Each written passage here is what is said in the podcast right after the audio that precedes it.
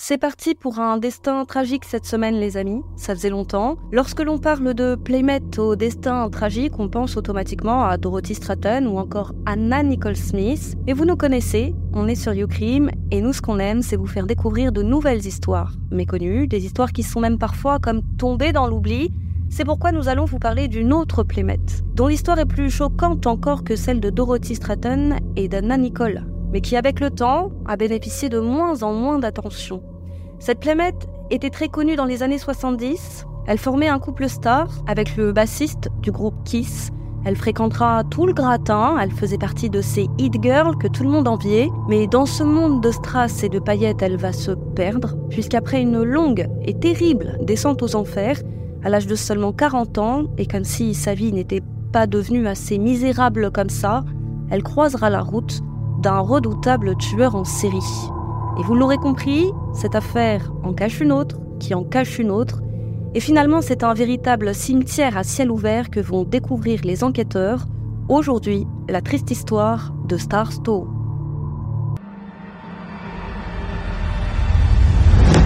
Direction l'année 1997. Le 16 mars, le service de police de Coral Springs, en Floride, reçoit un appel en fin d'après-midi. Le corps d'une femme encore non identifiée a été découvert derrière un magasin de la ville. Lorsque les autorités arrivent sur les lieux, elles découvrent une scène de désolation. La victime, âgée d'une trentaine d'années, est allongée face contre terre, l'un de ses bras est resté coincé sous son corps, la pauvre est à moitié nue, par chance, elle a un tatouage bien distinctif au niveau du pubis, une étoile, et ça c'est de l'or pour les enquêteurs, les tatouages permettant généralement d'accélérer l'identification des corps. La victime présente des traces de strangulation, ça ne fait aucun doute. Elle a été étranglée et peut-être même abusée sexuellement. Les enquêteurs pensent d'ailleurs que c'est sûrement le mobile du crime. Et l'un des détectives en charge de l'affaire, l'agent Dennis Pickering, lorsqu'il découvrira le corps, dira à un collègue, en plaisantant, que dans les années 70, la fille qui sortait avec Jen Simons, le fondateur et bassiste du groupe Kiss, eh bien, elle avait un tatouage similaire sur son corps. Comment l'oublier? Elle avait été élue Playmate du mois à l'époque et elle avait fait la couverture du célèbre magazine. Elle avait posé avec une guitare, les photos avaient fait sensation. Elle était même la toute première Playmate à poser avec un tatouage.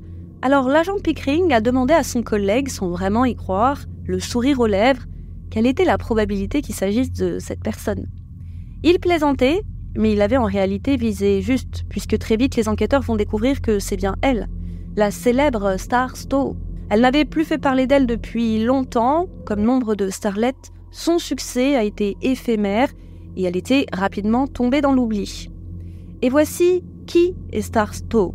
De son vrai nom Hélène Louise Stowe Milago, elle a vu le jour le 19 mars 1956 à Little Rock, en Arkansas. Son père est ingénieur et sa mère mère au foyer. Elle grandira entre l'Arkansas, la Louisiane et le Nevada. Je n'ai pas trouvé grand-chose sur son enfance, si ce n'est que très tôt, elle s'est intéressée à la danse et au chant. Et elle aimait tellement ça que, tout juste âgée de 18 ans et avec des rêves plein la tête, elle quittera le domicile familial pour aller s'installer dans la ville de tous les péchés, j'ai nommé Las Vegas. Nous sommes alors en 1975. À cette époque, un vent de liberté souffle sur le pays. Les Américains sortent alors tout juste de leur période hippie c'est aussi celle dite de la libération de la femme. La nouvelle génération aspire à autre chose que le mode de vie traditionnel de leurs parents. Et la jeune Hélène a baigné là-dedans. Elle vit avec son temps, un temps où les adolescents jouissaient d'une certaine liberté de mouvement. C'était autostop à gogo, dans la joie et dans la bonne humeur. D'ailleurs, c'est pas pour rien que cette période est un peu l'âge d'or des tueurs en série. On découvrait des corps d'autostoppeuses partout aux abords des routes. Mais je vous rassure, Hélène arrivera sans encombre à Las Vegas. Et son rêve, comme je vous le disais, c'est de devenir danseuse ou bien d'intégrer un groupe de musique. Or, il est difficile de se faire une place dans ce genre de milieu très compétitif. Alors en attendant, elle fait un peu de mannequinat. Mais comme ça ne paye pas et pour subvenir à ses besoins, et en attendant de percer en tant que danseuse ou chanteuse, elle se lancera dans le striptease. Elle choisit comme nom de scène Star, qui veut dire étoile, de un, parce qu'elle a toujours aimé regarder le ciel la nuit, parsemé de toutes ces étoiles, et aussi parce qu'elle s'était faite tatouer il y a peu cette fameuse étoile au niveau du maillot. Alors déjà, les tatouages dans les années 70, c'était pas super bien vu, mais une femme qui se tatoue au niveau du maillot, mamma mia, sacrilège et crime de lèse-majesté, mais Star se moque d'être considérée comme sulfureuse, ni même de petite vertu, bien au contraire. Donc, elle se fera désormais appeler Star Stowe. Et elle a très vite beaucoup de succès auprès des clients. Déjà parce qu'elle est dotée d'une grande beauté, c'est indéniable, mais aussi parce qu'elle danse parfaitement bien. Et aussi parce qu'elle avait cette allure de femme enfant, toute pure, toute douce. Vous savez, le cliché de la blonde aux longs cheveux blonds et au visage d'ange, mais paradoxalement, elle avait aussi un côté hyper sexuel, côté sulfureux et provoquant. Appelons un chat un chat, Star n'est pas pudique. Et les choses vont aller très vite pour la jeune star, puisque c'est à la fin de cette même année qu'elle va faire la rencontre qui va changer sa vie et la propulser sur le devant de la scène. Alors que le groupe Kiss donne un concert à l'hôtel Sahara, toujours à Las Vegas, sa route croise tout à fait par hasard celle du bassiste du groupe, Jen Simons. Ils se croisent dans l'ascenseur et malgré l'absence de peinture sur le visage de Jen, eh bien, Star l'a reconnu et ils ont immédiatement sympathisé. Elle dira plus tard qu'il était charmant et que ses manières décontractées l'avaient fasciné. À cette époque, le groupe Kiss jouit déjà d'une certaine notoriété, mais ce n'est rien à côté du succès foudroyant qu'ils vont connaître l'année suivante, devenant ainsi l'un des plus grands groupes de hard rock américains. Star est alors âgé de 18 ans et Jen 26. Et c'est donc à ce moment charnière que les deux se rencontrent. Et Jen Simons, qui était auparavant un papillonneur de compétition, qui a accumulé les coups d'un soir, eh bien il n'a plus désormais Dieu que pour la belle star. Ils deviennent même inséparables. On disait alors de Jen qu'il était profondément amoureux de Star. Et ce couple va faire des étincelles. Jen Simons ne va pas hésiter à faire poser Star pour diverses photos promotionnelles du groupe. Elle devient même la muse du groupe. C'est la touche glamour qu'il manquait au groupe. Et lorsque le nouvel album des Kiss sort, c'est un carton phénoménal. Quant à ces photos, elles feront le tour du pays. On parle à l'époque du summum de la décadence. Star est désormais invitée à nombre de soirées mondaines. Elle a, sans mauvais jeu de mots, des étoiles plein les yeux. Elle découvre un monde encore totalement inconnu pour elle, celui du show business. Et Star et Jane Simons deviennent alors l'un des couples les plus en vue d'Hollywood. Puis l'année suivante, tout s'accélère encore pour Star. Jane Simons organise un photoshoot pour elle. Un photoshoot des plus olé olé avec le photographe Pompeo Posar, qui n'est autre que l'un des photographes de l'équipe de Playboy. Vous l'aurez compris, Jane Simons veut faire de Star une Playmate. Après tout, l'association Rockstar et Playmate, c'est encore du jamais vu. Plus sulfureux, tu meurs. Et il est vrai que Star colle parfaitement au stéréotype des playmates de l'époque, blonde, belle, mince, avec un mélange d'innocence et de provocation. Et dites-vous qu'à l'époque, Playboy jouissait d'une assez bonne réputation comparée aujourd'hui. Ce magazine lancé en 1953 était alors considéré comme, je cite, le plus respectable des magazines masculins, et contrairement à aujourd'hui, à l'époque, poser pour Playboy ouvrait beaucoup de portes. Et les modèles avaient plus des allures de pin-up ultra sexy, des pin-up dénudés, que de porn stars comme c'est le cas aujourd'hui. C'était plus soft et nombreuses étaient celles à rêver d'y apparaître un jour. C'était considéré comme un véritable tremplin et ça pouvait vous ouvrir les portes du cinéma, par exemple. Ce sera le cas plus tard pour Dorothy Stratton ou encore pour Pamela Anderson. Et aujourd'hui, ce n'est plus le cas du tout. L'occasion est trop belle pour Star, elle est emballée par l'idée, la séance photo est sur le thème du rock et de la musique. Elle pose alors en string avec une guitare électrique. Elle fait les choses un cran au-dessus puisqu'elle va être l'une des premières à poser jambes écartées, foufoune à l'air, et progressivement les playmates ne seront plus associés à cette image de pin-up dénudé ultra sexy et glamour. Non, on parlera de plus en plus de porn soft. Mais le problème, c'est qu'à l'époque, elles étaient nombreuses à tenter leur chance. Alors Jane Simons, avait pris l'initiative de faire en sorte que les images atteignent les recruteurs du magazine grâce à ses contacts.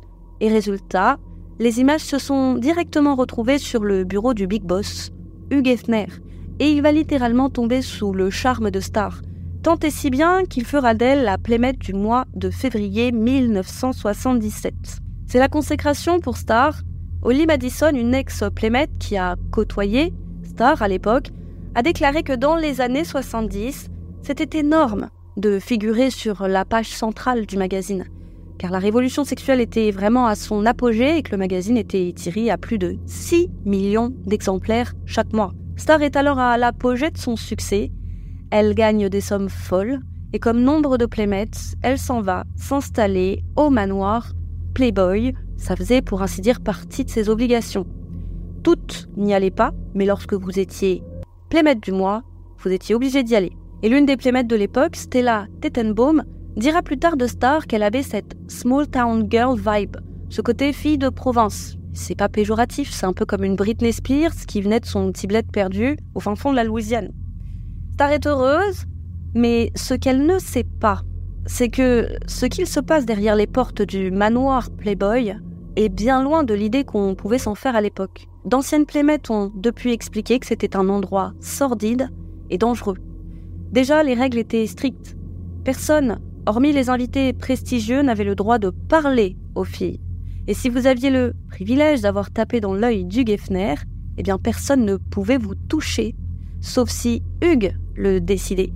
Et si un invité de marque arrivait et vous choisissez, eh bien vous étiez obligé de avec.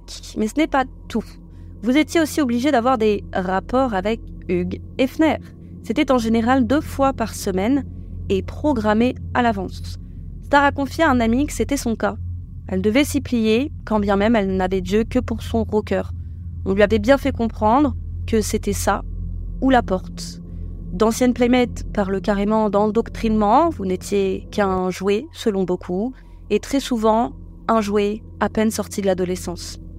À l'époque, les célébrités affluent au manoir et toutes veulent séduire la nouvelle coqueluche du Geffner, la belle star. La pauvre était littéralement prostituée par Hugh ce qui l'a plongée parfois dans une grande détresse. Elle a confié à un ami à l'époque qu'elle ne voulait pas coucher avec ces hommes qu'elle trouvait, je cite, dégueulasse, mais encore une fois, c'est ça ou la porte. Et on encourageait les playmates à boire de l'alcool à longueur de journée, ainsi qu'à consommer de la cocaïne, quand ce n'était pas directement la drogue du viol, qui permettait aux filles d'être détendues, pour ne pas dire léthargiques. C'est triste, en réalité ça permet à ces femmes de dissocier leur corps de leur esprit. C'était là la seule manière pour certaines de supporter tout ça. Le résultat, c'est que Star est devenue alcoolique et polytoxicomane. Elle plonge alors dans une intense dépression. Elle est aperçue régulièrement en larmes. Quant à Jen Simons, il ne se privait pas pour venir régulièrement au manoir pour sauter les autres playmates sous le nez de Star, qui dans le fond voulait qu'il soit tout à elle. C'est impuissante qu'elle assistait au petit manège de Jen Simons. Et un jour, il découvre qu'elle se drogue. Alors il devient furieux, il a beau être une rockstar, lui ne consomme pas de drogue, et hors de question qu'elle en consomme. Il ne le supportait pas. Il la voyait sombrer de plus en plus, en sachant qu'en plus de ça, Hugh Hefner ne lâchait pas son emprise sur elle. Alors il était colère, Jen Simons.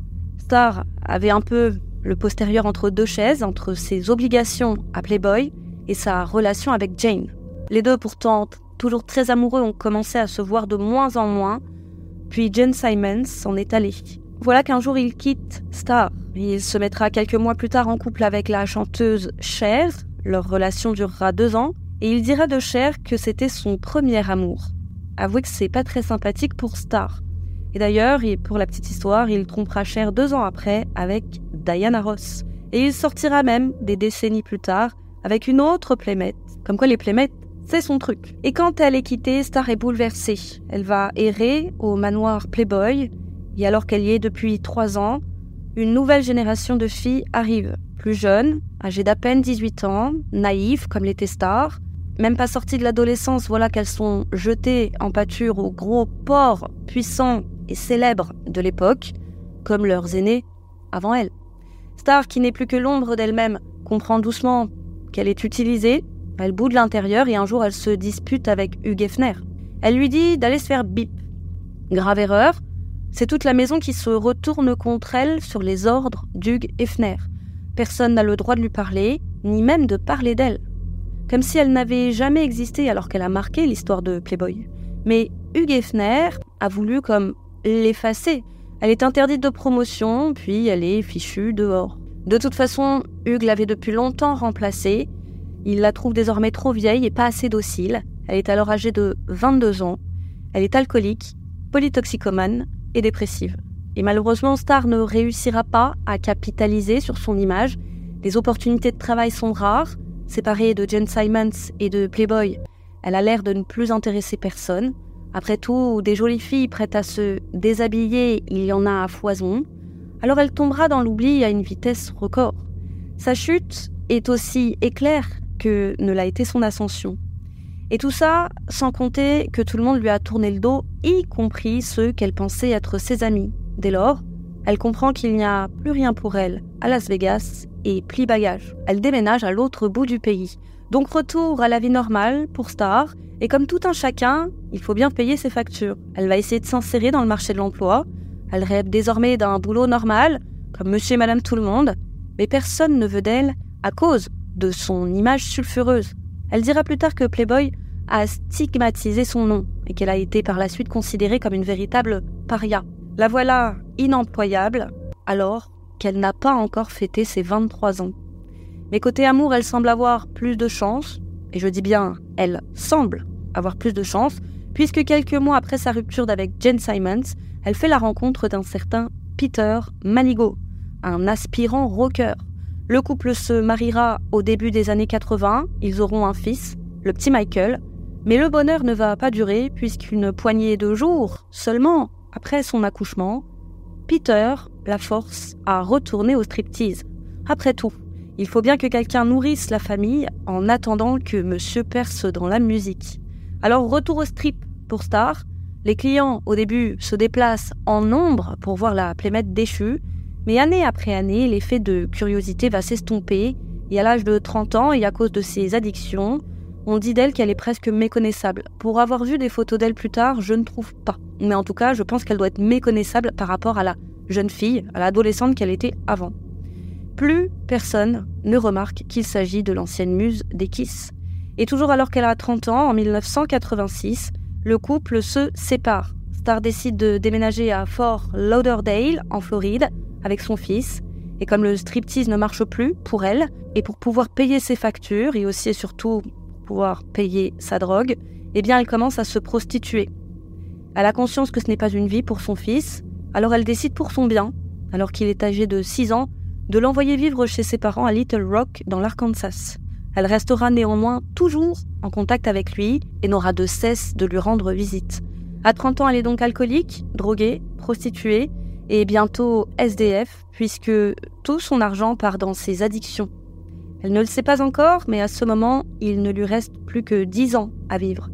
Et elle va errer, comme ça, puis en 1990, elle est arrêtée pour possession de drogue. Du fond de sa cellule, Star sent bien qu'elle touche le fond, qu'elle peut difficilement tomber plus bas. Elle ne rêve plus que d'une chose, récupérer son fils, arrêter ses addictions et se rapprocher de la religion. Et à croire qu'elle a une bonne étoile, puisque l'année suivante, elle fait la rencontre d'un homme. On ne connaît pas son identité, c'est le coup de foudre, ils décident d'emménager ensemble. Nous sommes alors en 1991. Et à ses côtés, elle arrête la drogue et la prostitution.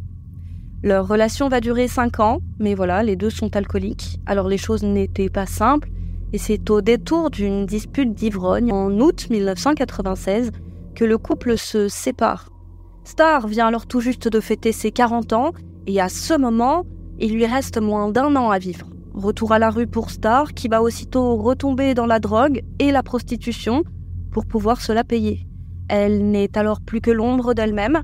En la regardant, personne n'aurait pu se douter qu'il fut un temps elle fréquentait les plus grandes stars et qu'elle était célèbre. Non, elle devient une prostituée comme une autre et son état se dégrade rapidement. Ses journées sont inlassablement les mêmes, trouver des clients pour pouvoir se payer sa drogue et trouver un endroit où dormir. Et alors que ça fait sept mois qu'elle est à la rue, et comme vous le savez déjà, son corps sera retrouvé sans vie, face contre terre, à moitié nu, dans des broussailles derrière un commerce. La pauvre a été étranglée, ce qui veut dire que quelqu'un a profité de sa détresse pour abuser d'elle et la tuer. Et oui, les femmes prostituées et SDF sont malheureusement des proies idéales pour les prédateurs, puisqu'elles sont souvent en rupture avec leurs proches et que les enquêtes les concernant ont plus de chances d'être traitées par-dessus la jambe. Nous sommes alors le 16 mars 1997 et elle aurait fêté son 41e anniversaire trois jours seulement après la découverte de son corps. Les enquêteurs ne tardent pas à identifier le corps, ne leur reste plus qu'à trouver le ou les coupables. Ils vont alors faire une enquête de voisinage pour savoir si quelqu'un sait quelque chose. Et il s'avère qu'elle a bien été aperçue par plusieurs habitants du quartier la veille. La dernière fois, c'était entre 15h et 17h. Les policiers vont également interroger plusieurs délinquants notoires, vérifier leurs emplois du temps, mais aucun ne sera confondu. Malheureusement, il y a un manque criant de preuves matérielles et en 1997, les avancées de la science n'étaient pas ce qu'elles sont aujourd'hui. Les policiers pensent alors que Star est sans doute monté dans la voiture d'un client, client qu'il aurait tué avant d'abandonner son corps. Mais même s'ils peinent à remonter jusqu'au tueur, les policiers ne peuvent s'empêcher de remarquer des similitudes avec un autre meurtre qui a eu lieu le mois précédent la mort de Star. Le corps sans vie d'une femme de 33 ans, Sandra Kay Walters, a été retrouvé à West Palm Beach. C'est à une quarantaine de minutes en voiture de là où a été trouvé Star. Le corps de Sandra a été découvert à moitié nu, gisant sur un parking, derrière une librairie pour adultes, et il s'avère qu'elle avait le même profil que Star. La pauvre était elle aussi tombée dans la drogue et pour se la payer, elle se prostituait. Et malheureusement, je n'ai rien trouvé d'autre là concernant. Son affaire semble n'avoir bénéficié que peu d'attention à l'époque, et je pense même que cette affaire serait tombée dans l'oubli total si on ne l'avait pas suspectée d'être l'une des victimes d'un redoutable tueur en série. Et comme toutes les autres, sachez-le, elle a été violée. Et justement, à ce stade, les policiers font le lien entre ces deux meurtres, mais ils ne se doutent pas encore que ce sont là les deux premières victimes d'une longue liste, puisqu'entre février 1997 et août 2001, c'est une dizaine de femmes ayant le même profil, prostituées, toxicomanes et SDF, qui seront assassinées dans les mêmes circonstances, à savoir étouffées et toutes retrouvées dans le même périmètre, à savoir le sud de la Floride. Et c'est à partir du troisième meurtre, étrangement similaire, que les policiers vont suivre la piste du tueur en série.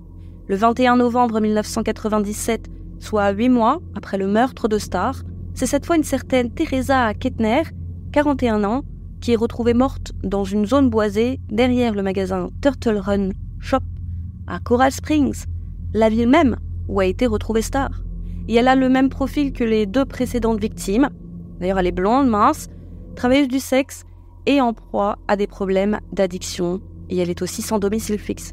Et si je ne vous mets pas de photos pour certaines, c'est tout simplement parce qu'il n'en existe pas. Mais pas le temps de souffler, puisqu'une semaine plus tard, le 28 novembre 1997, c'est cette fois le corps de Tammy M. Strang, 36 ans, qui est retrouvé dans la poubelle d'un centre commercial. Et si les policiers sont restés discrets sur les causes du décès, il ne fait aucun doute pour eux que c'est bien là l'œuvre du mystérieux tueur en série qu'ils recherchent désespérément. Mais cette fois, il y a un maigre indice. La présence d'une serviette bleu foncé avec brodé dessus les initiales JSM. Les enquêteurs pensent qu'elle a été jetée en même temps que le corps et qu'elle peut peut-être appartenir au tueur. Mais ça ne donnera rien.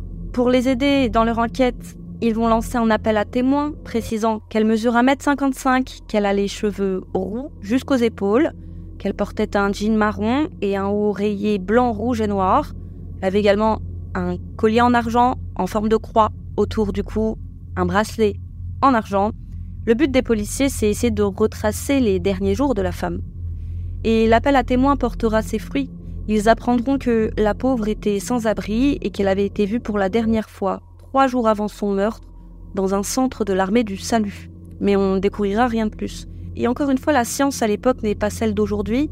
À l'époque des meurtres, on sait déjà analyser et établir des profils génétiques, mais c'est encore très peu utilisé. Ça coûte très cher, et c'est pas pour des prostituées toxicomanes que la police va allouer du budget pour pouvoir utiliser ce type de technique de pointe.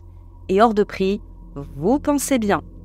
Elles sont souvent, comme je vous le disais, ostracisées, laissées pour compte, mais il est vrai que dans cette affaire, les policiers font de leur mieux.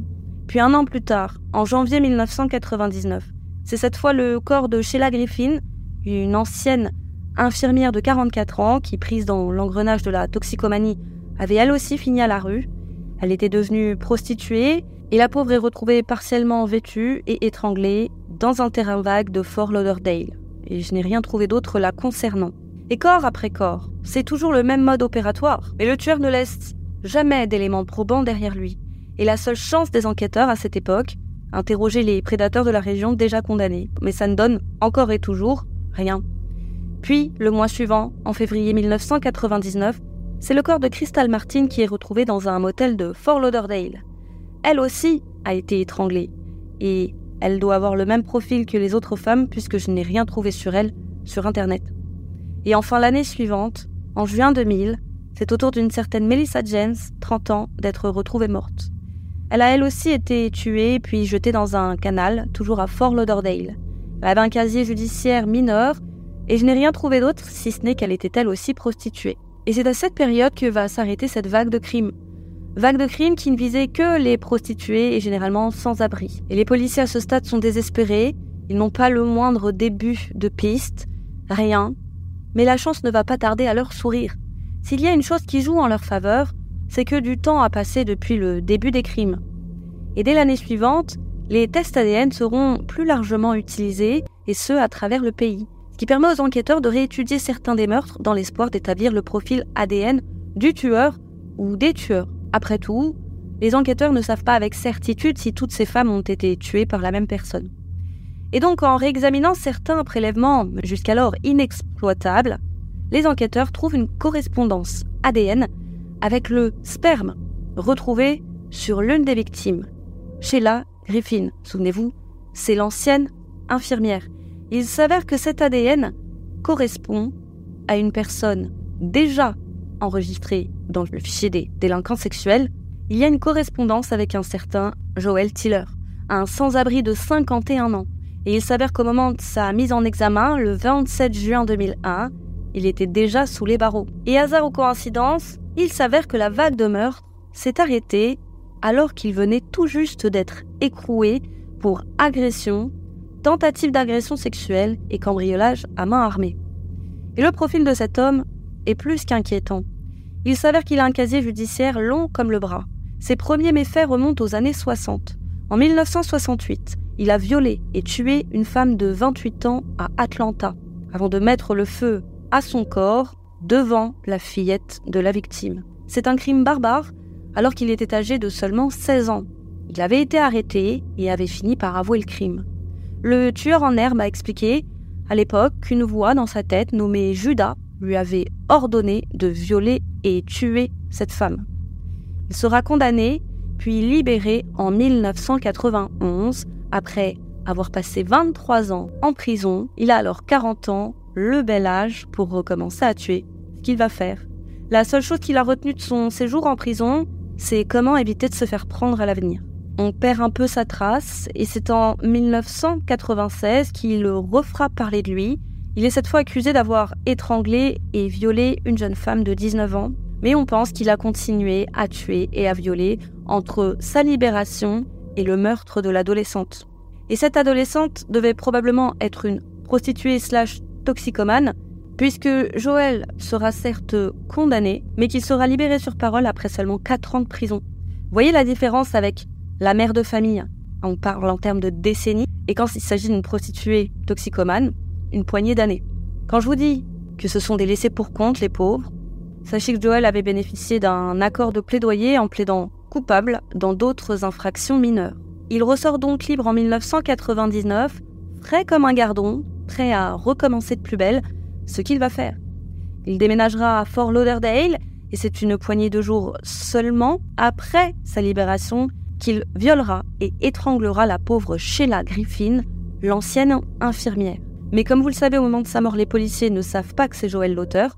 Il ne sera attrapé que deux ans plus tard, le 27 juin 2001, alors qu'il était à quelques pâtés de maison d'un cambriolage à Miami Beach. La police a expliqué qu'il avait tailladé le visage d'une femme. Et c'est après vérification de son ADN que les policiers découvriront qu'il était aussi l'auteur d'un viol commis à Miami et aussi et surtout du sordide meurtre et viol d'une femme âgée de 88 ans. C'était à Orlando, toujours en 2001, et c'est là qu'ils vont se rendre compte que son ADN match avec l'ADN découvert sur la scène de crime de Sheila Griffin. À l'issue de son procès, il sera cette fois condamné à deux peines d'emprisonnement à perpétuité. Espérons qu'il aille ramasser des savonnettes en prison. Et donc, vous l'aurez peut-être déjà remarqué, comme Star a été tuée en 1997, elle ne peut pas avoir été tuée par Joel Tiller. Il se serait sûrement fait un plaisir de le faire, mais on sait avec certitude qu'il était derrière les barreaux à ce moment-là. Retour à la case départ donc pour les enquêteurs qui se rendent compte qu'il y avait sans doute deux tueurs en série en activité dans la même région et qui visaient des prostituées toxicomanes sans abri. Alors imaginez à quel point ces femmes étaient en danger à cette époque. Et malheureusement, faute de pistes et faute de nouvelles victimes, et avec le temps qui passe aussi, progressivement, l'enquête sur les meurtres en série dans le sud de la Floride est laissée de côté. Et les affaires deviennent des cold cases. Et les années vont passer, les décennies même, jusqu'en 2021, date à laquelle les autorités font une annonce fracassante. Ils annoncent qu'un suspect a été identifié.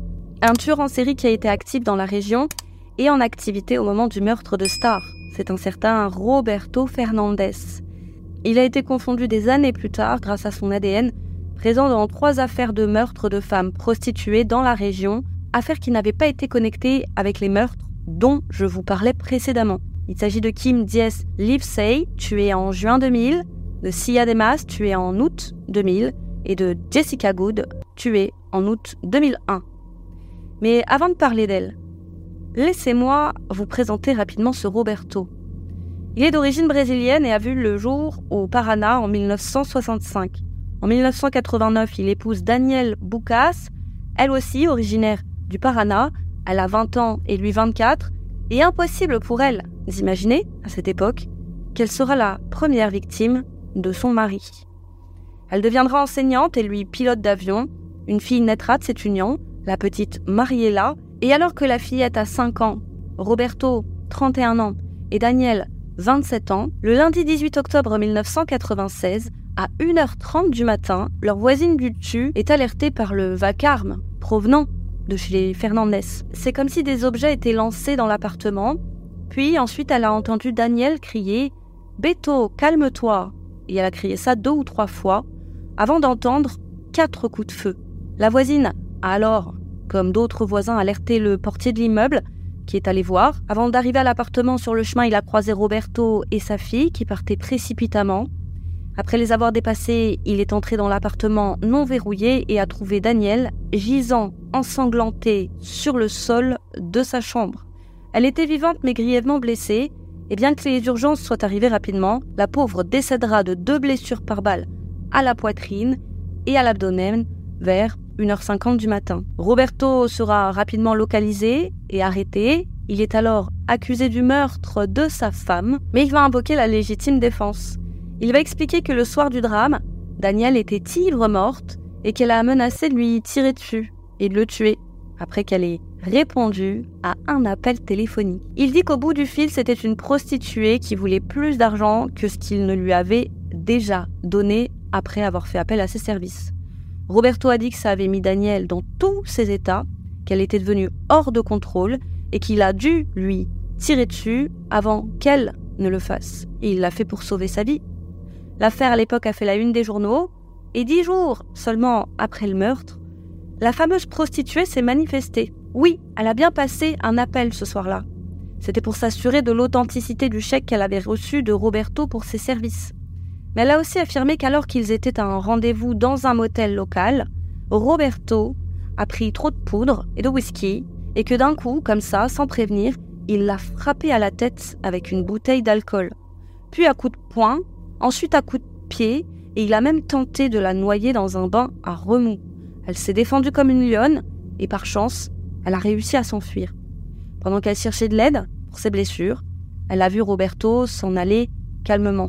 Je tiens à vous préciser que j'ai vu une autre version qui dit que elle s'est enfuie et lorsqu'elle a atteint et ouvert la porte de la chambre, Fernandez s'est immédiatement calmé, il lui a dit de se rhabiller, après quoi elle a mis ses vêtements et ils auraient tous les deux quitté les lieux, mais dans les deux cas, la prostituée s'est rendue à l'hôpital pour faire soigner ses blessures. Et le témoignage de la prostituée change la donne pour Roberto. Mais il a contre-attaqué, il n'a pas nié l'agression de cette prostituée. Mais il a insisté sur le fait qu'il l'avait battue après qu'elle ait exigé un tarif plus élevé que celui convenu à l'origine, comme si ça justifiait les choses. Mais ça va marcher, puisque devinez quoi Par soi-disant manque de preuves, Roberto a été innocenté. La justice brésilienne a estimé qu'il a agi en état de légitime défense. Et cette même justice n'a donné aucun crédit à la prostituée, et pourtant elle avait toutes les preuves de son hospitalisation. Roberto ne serait même pas inquiété pour cette tentative de meurtre. Et si elle avait été, je sais pas, par exemple boulangère ou même au chômage, là, on l'aurait probablement écouté. On va quand même pas croire une vulgaire péripatéticienne, voyons. Eh bien, ne pas l'avoir cru entraînera la mort de plusieurs femmes.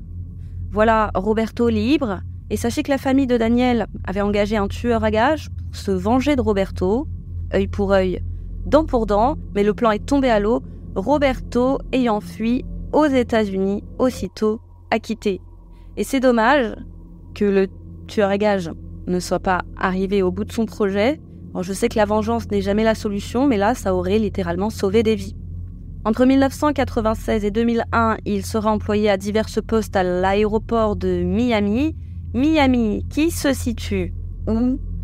Eh bien, dans le périmètre où a eu lieu la vague de meurtres de prostituées. Il travaille tantôt comme hôte volant, tantôt comme guide de tour opérateur. Et comme Star est morte en 1997, sa colle, Roberto, était déjà arrivé aux États-Unis. Et si on ne connaît pas toute l'étendue des méfaits de Roberto, on sait par contre que pendant cette période, il a régulièrement fait appel au service de prostituées. Il est alors hors des radars de la police puisqu'il n'a encore jamais été arrêté, ce qui veut dire que ses empreintes ne figurent pas dans les fichiers de la police. Mais plus pour longtemps, et on va y venir. Le 24 juin 2000, deux automobilistes de Boca Raton qui circulaient le long d'une route ont aperçu sur le bord de la route une valise.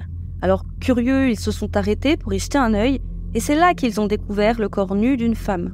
Le corps a été envoyé pour autopsie et deux jours plus tard, le coroner l'a identifié comme étant Kim Jess Lipsey, une prostituée de 35 ans ayant un casier judiciaire pour abus d'alcool, abus de drogue et racolage.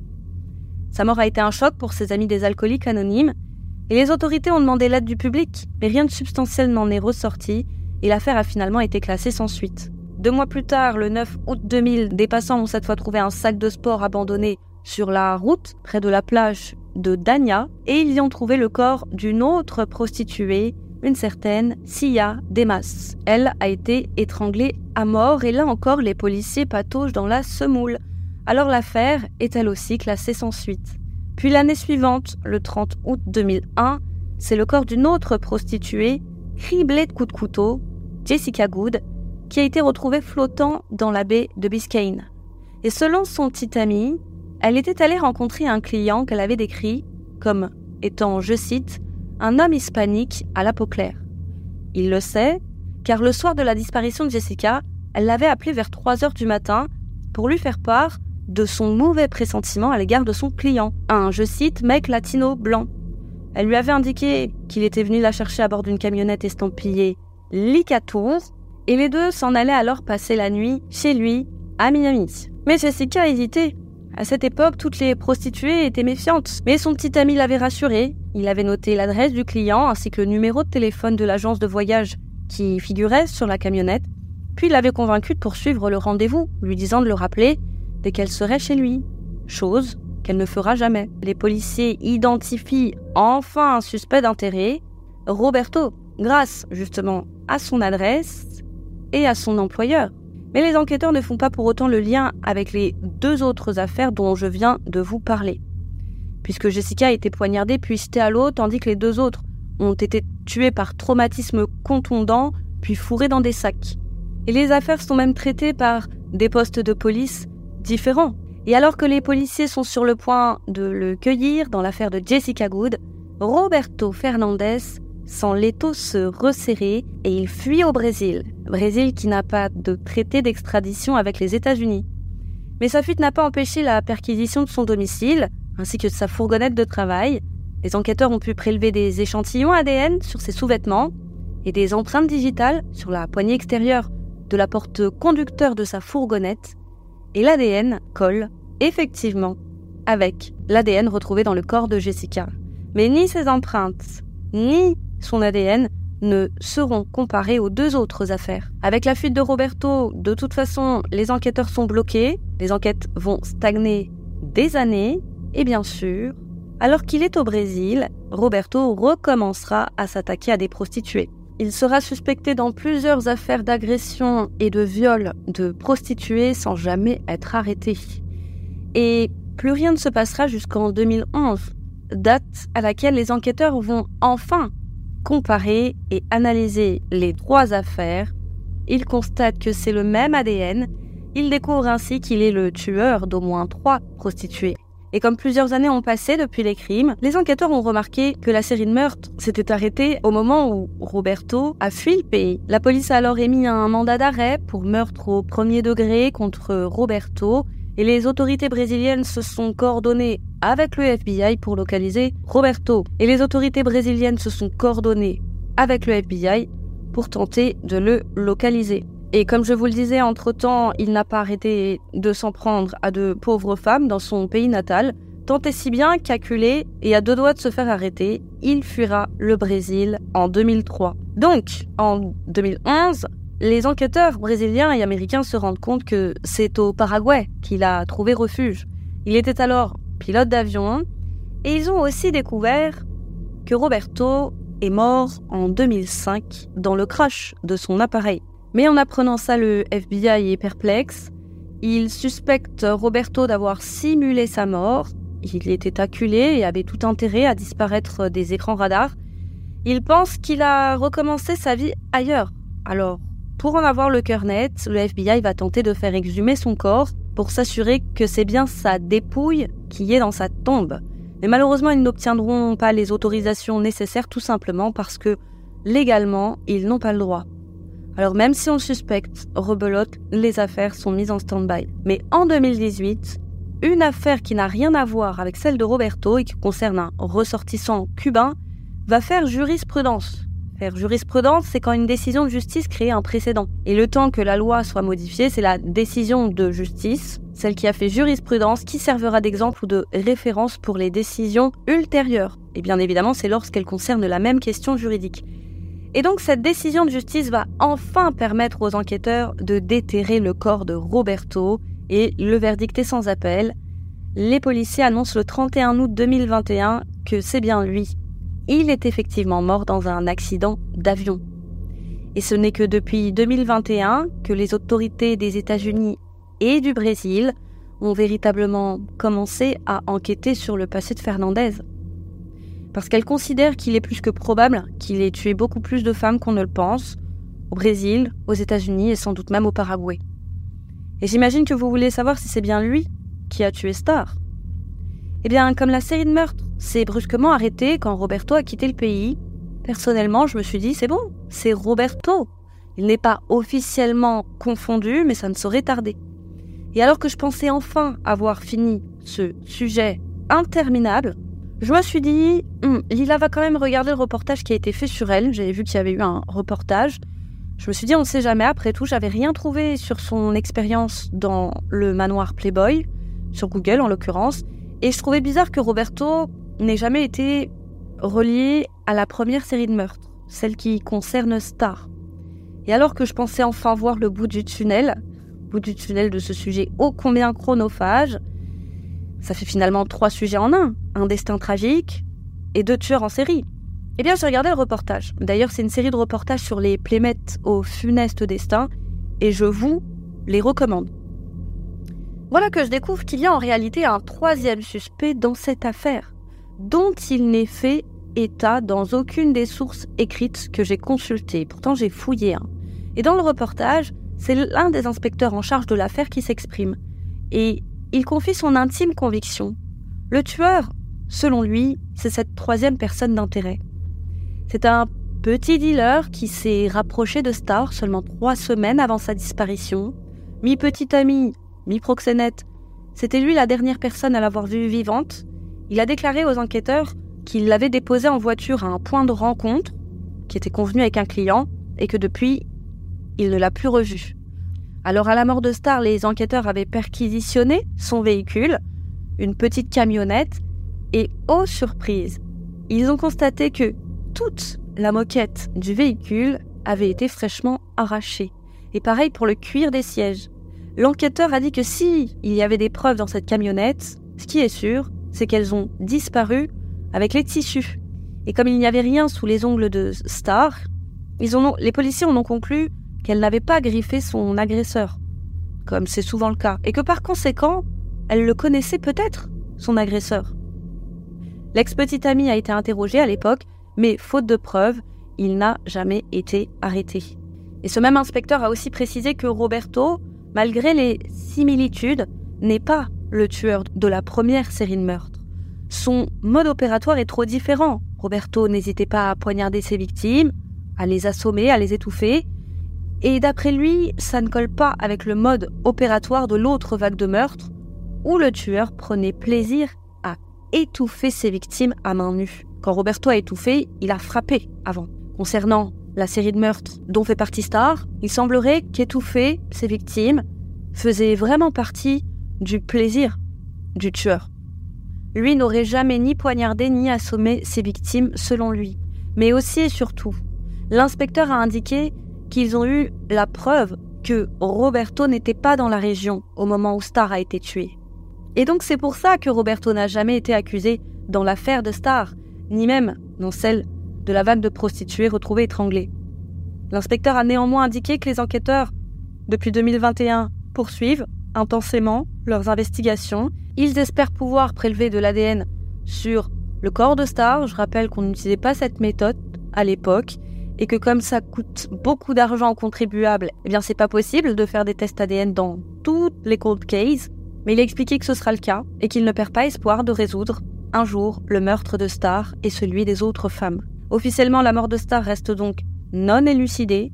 On a découvert, entre-temps, qu'un autre tueur en série agissait à la même période, dans le même périmètre, et que lui aussi visait le même profil de femmes, des femmes en grande précarité, addictes et obligées de vendre leur corps. Donc ça fait trois tueurs en série qui ont été disculpés. Alors est-ce qu'il y en avait d'autres?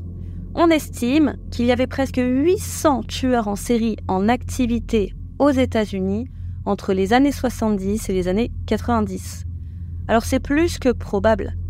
Donc, ça pourrait tout aussi bien être l'œuvre d'un autre tueur en série qui, lui, n'aurait jamais été confondu. L'ex-petite amie de Star, avec qui elle était restée des années avant qu'elle ne disparaisse, je parle pas de l'apprenti rocker, celui juste après, il a quant à lui déclaré, et on va finir là-dessus, je cite, Star avait un problème. Elle n'arrivait pas à faire face à sa vie, mais sachez qu'elle avait bien plus de qualité qu'il n'y paraît. Alors, à votre avis, qui a tué Starsto Voilà, c'est un sujet un peu hybride hein, entre destin tragique et pur true crime. On espère que vous l'avez apprécié, malgré tout. Quant à moi, je vous dis à très vite pour une autre triste histoire. Je vous dis à bientôt, les amis.